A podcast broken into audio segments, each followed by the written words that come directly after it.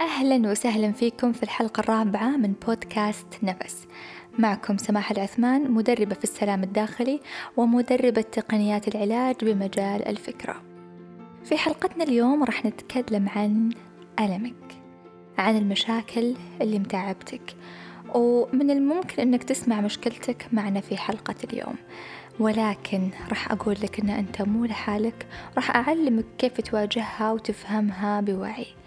خذوا نفس عميق وخلونا نبدأ.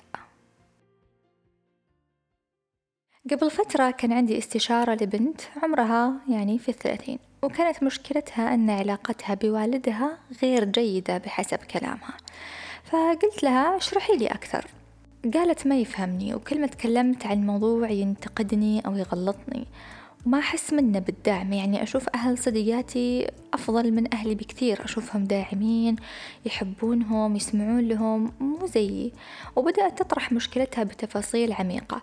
إلى أن وصلت إلى نقطة وقالت لي أحس أن الناس كلهم أهلهم أحسن من أهلي.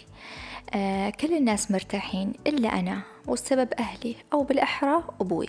وهنا عاد طلع الوجه الثاني للكوتش الطيبة الحنونة وكان من واجبي أني أصحيها وأنبهها أنها مو لحالها وأن المشكلة اللي تمر فيها هي جزء من تطويرها وأن اختلاف الثقافات أو اختلاف الأفكار أو اختلاف العمر لا يعني أن أبوك ما يحبك أو أبوك ما يفهمك. ولكن للأسف إحنا دائما ننظر للجانب السلبي في قصصنا. ممكن تكون قصتنا جميلة وعندنا نعم كثيرة بس إذا جاء شيء واحد على طول يتوجه تركيزنا عليه وننسى باقي النعم ونتمنى نعيش حياة أشخاص مختلفين عنا. فحبيت أني أذكرها وأصحيها وأوعيها أنها هي مو لحالها وأن الأشخاص اللي تتمنى تعيش حياتهم أكيد يمرون بتجارب مختلفة عنها. وأنت كمان إذا كنت تسمعني أحب أقول لك من هذا المنبر أنك مو لحالك. أنت مو الوحيد اللي عنده مشكلة أو ظرف صعب يمر فيه وأنك مش الوحيد اللي فيه شيء يضايقه ومو الوحيد اللي مو عارف يلقى حل. أنت مو الوحيد اللي علاقته بأهله غير جيدة أو بزوجته أو بشريكه أو بأبنائه. كلنا وبما فيهم أنا عندي تحديات في حياتي أواجهها. من بعد دخولي في عالم الكوتشينج وتقديم الجلسات والاستماع لقصص الناس أيقنت أن كل شخص في هذه الحياة عنده تحدي يواجهه ليش؟ بهدف تطويره مية بالمية وممكن تستغربون كيف يعني تطويره؟ كيف يعني أنا أمر بمشكلة أو علاقاتي غير جيدة؟ إيش اللي بيطورني في الموضوع؟ الشخص يمر بصعوبة عشان يتعلم درس من هذا الموقف عشان يتعلم دروس في هذه الدنيا. لما شخص يخسر أمواله ممكن هذه التجربة تعلمه أساسيات الثراء وإنه ما يثق في أي أحد وإنه يقرأ عقوده بشكل صحيح ويكون أكثر حرص وأكثر وعي عشان يقوم من جديد. وممكن هي تعاني من أهلها الغير داعمين المحبطين اللي كل ما قالت ببدأ كذا بسوي مشروع بسوي أي شيء على طول أحبطوها وعلى قولة المثل كسروا من مجاديفها وما خلوا لها يعني أي وسيلة من وسائل التحفيز. ممكن رسالة هذا الأهل إنها هي تكون قوية رغم كل المصاعب تقوم وتكمل مشروعها. فهذه المشكلة أو هذا التحدي مو بس راح يجعل منها أو يعني يخلق منها شخص ناجح راح يخلق منها شخص ناجح وقوي.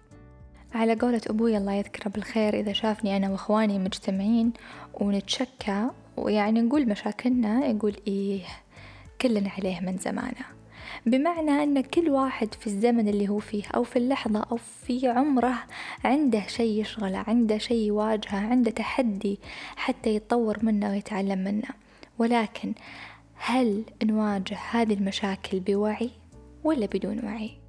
خلونا نتكلم شوي عن مواجهة هذه المشاكل بوعي وبدون وعي كيف أنا أواجه مشاكلي بدون وعي؟ أواجه مشاكلي بدون وعي لما ما أعرف إيش رسالتها لما ما أعرف آه، إيش خلف هذا الموقف؟ إيش خلف ظهور هذا الشخص اللي جاي في حياتي؟ ليش أنا قاعد يصير لي كذا؟ لما أنا بدل ما أستفيد من الدروس أو من المشاكل اللي في حياتي أقوم أعيش دور الضحية أعيش دور دراما أني أنا شخص دائما عنده مشاكل أهلي ما يحبوني آه ما عندي حظ دائما أسقط المشاكل على الخارج. ولكن الشخص اللي يحل مشاكله بوعي يتقبل هذه التحديات. يتقبل أنه عنده أشخاص وعلاقات في حياته غير جيدة. يتقبل أن علاقته بأهله غير جيدة. يتقبل أن عنده مشاكل مع أبنائه مع الشريك مع في العمل في أي مكان. ودائما يسأل نفسه إيش اللي لازم أتعلمه من هذا المشكلة أو من هذا التحدي؟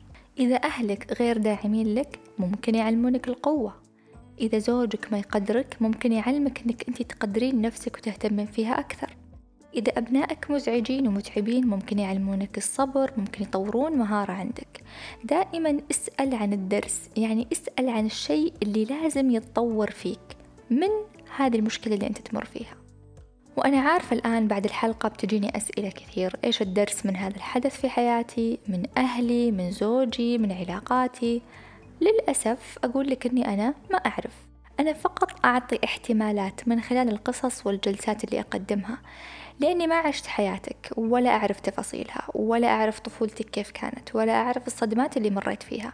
فمن الصعب جدا أني أحكم عليك وأقول لك هذا درسك هذا رسالتك ويمكن أنا أكون غلط. ما حد يعرفك أكثر منك وما حد يعرف سيناريو حياتك غيرك. لذلك دائما اسأل نفسك واسأل الله أنه يعلمك الدرس ويطورك بكل لطف وكل سهولة. كثير منا يتمنى يعيش حياة شخص غيره شخص يشوفه كامل شخص يشوفه سعيد. وهذا طبعا له تأثير كبير على ال social media الآن في حياتنا. آه، بعض الأشخاص على ال social media يورونا الجانب الجميل في حياتهم which is something ممتاز يعني هو شيء جدا جميل أني أنا أشوف الإيجابية في حسابك. بس أحيانا الإيجابية أو الرفاهية تكون مفرطة لدرجة أن الشخص المتلقي يؤمن أن هذا الشخص ما عنده ولا مشكلة في حياته. المشاهير اللي يظهرون حياة الرفاهية ويتهيأ لنا أن هم ما عندهم ولا مشكلة. تخلينا نتمنى أن إحنا نعيش حياتهم. ولكن صدقني وأكاد أجزم أن كل شخص عنده تحدي في حياته يواجهه.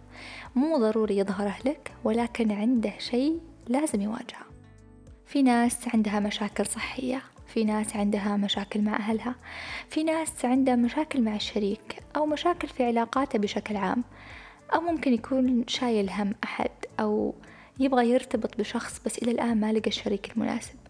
أو ممكن يكون شايل هم نفسه أو صدمات ما يعلم فيها إلا الله يعني عنده مشاعر خوف مشاعر عار مشاعر غضب إلى آخره من المشاعر القائمة لا تنتهي.